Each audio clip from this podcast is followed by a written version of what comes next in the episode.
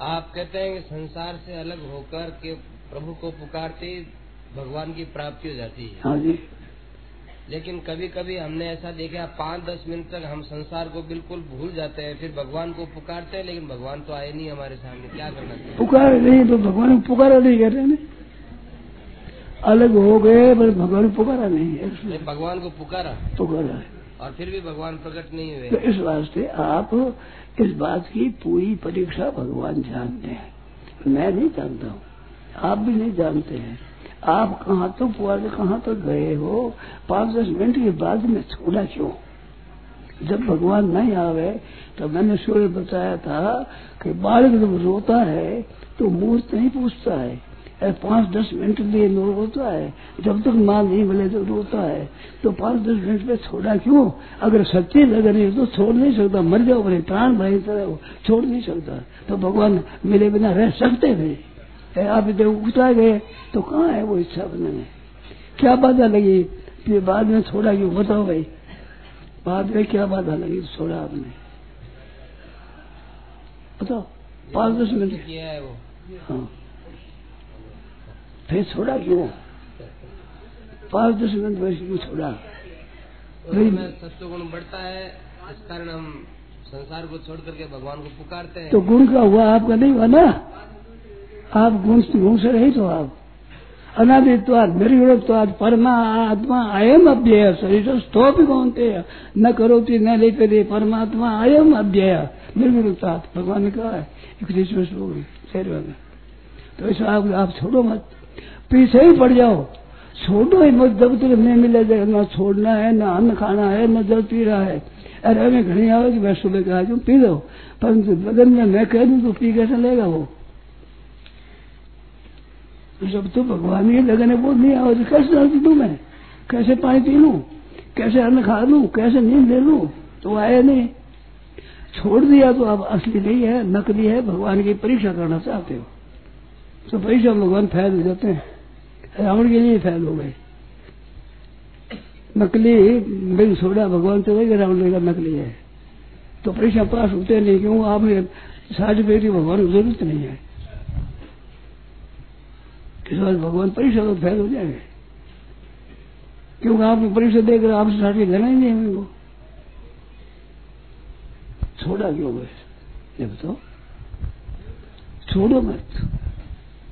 और ये तो आपने ठीक समझा संसार से अलग होने की बात आपने बहुत बढ़िया समझी। नहीं लोग समझे बाबा जी बढ़ जाए अलग हो जाए। आप ठीक समझा, मन से मेरा संसार नहीं है। मेरे से मेरा शरीर भी मेरा नहीं है। मन मेरा नहीं है। बुद्धि मेरी नहीं है। अहम अहम ये भी मेरा नहीं है। मैं तो इससे अलग हूँ, मेरा नहीं है ये। इतना अलग हो जाओ इनसे। मैं पन से भी अलग हो जाओ। मेरा नहीं है। और पुकारो भगवान को। ये बात ठीक है। और करो, हिम्मत मत हारो करो। बार बार करो बार बार करो। एक बार करने से हो जाए तो पूरा हो ही जाएगा। और नहीं तो छोड़ो मत। ये रास्ता बिल्कुल सही होने का है। ये गलत होने का है नहीं। चाहे मत तो इस जन्म में न हो तो भी छोड़ो मत। ये होना पड़ेगा, भगवान को मिलना पड़ेगा। भगवान की यह गलती नहीं है। उस गलती को मैं तो समझता ही नहीं हूँ, आप भी नहीं समझते हो। भगवान समझते हैं पूरा कि कहाँ तक आपका विश्वास है, कहाँ तक विश्वास है, ये भगवान पूरा समझते हैं। पूरा ही भगवान आ जाएँगे। बिल्कुल सच्ची बात है। हम समझते नहीं। कितने तरीके प्रकार होता है, कितने तरीके कहाँ तक पहुँचे हो। फिर करो, कृपा करो, फिर करो। न छोड़ो मत।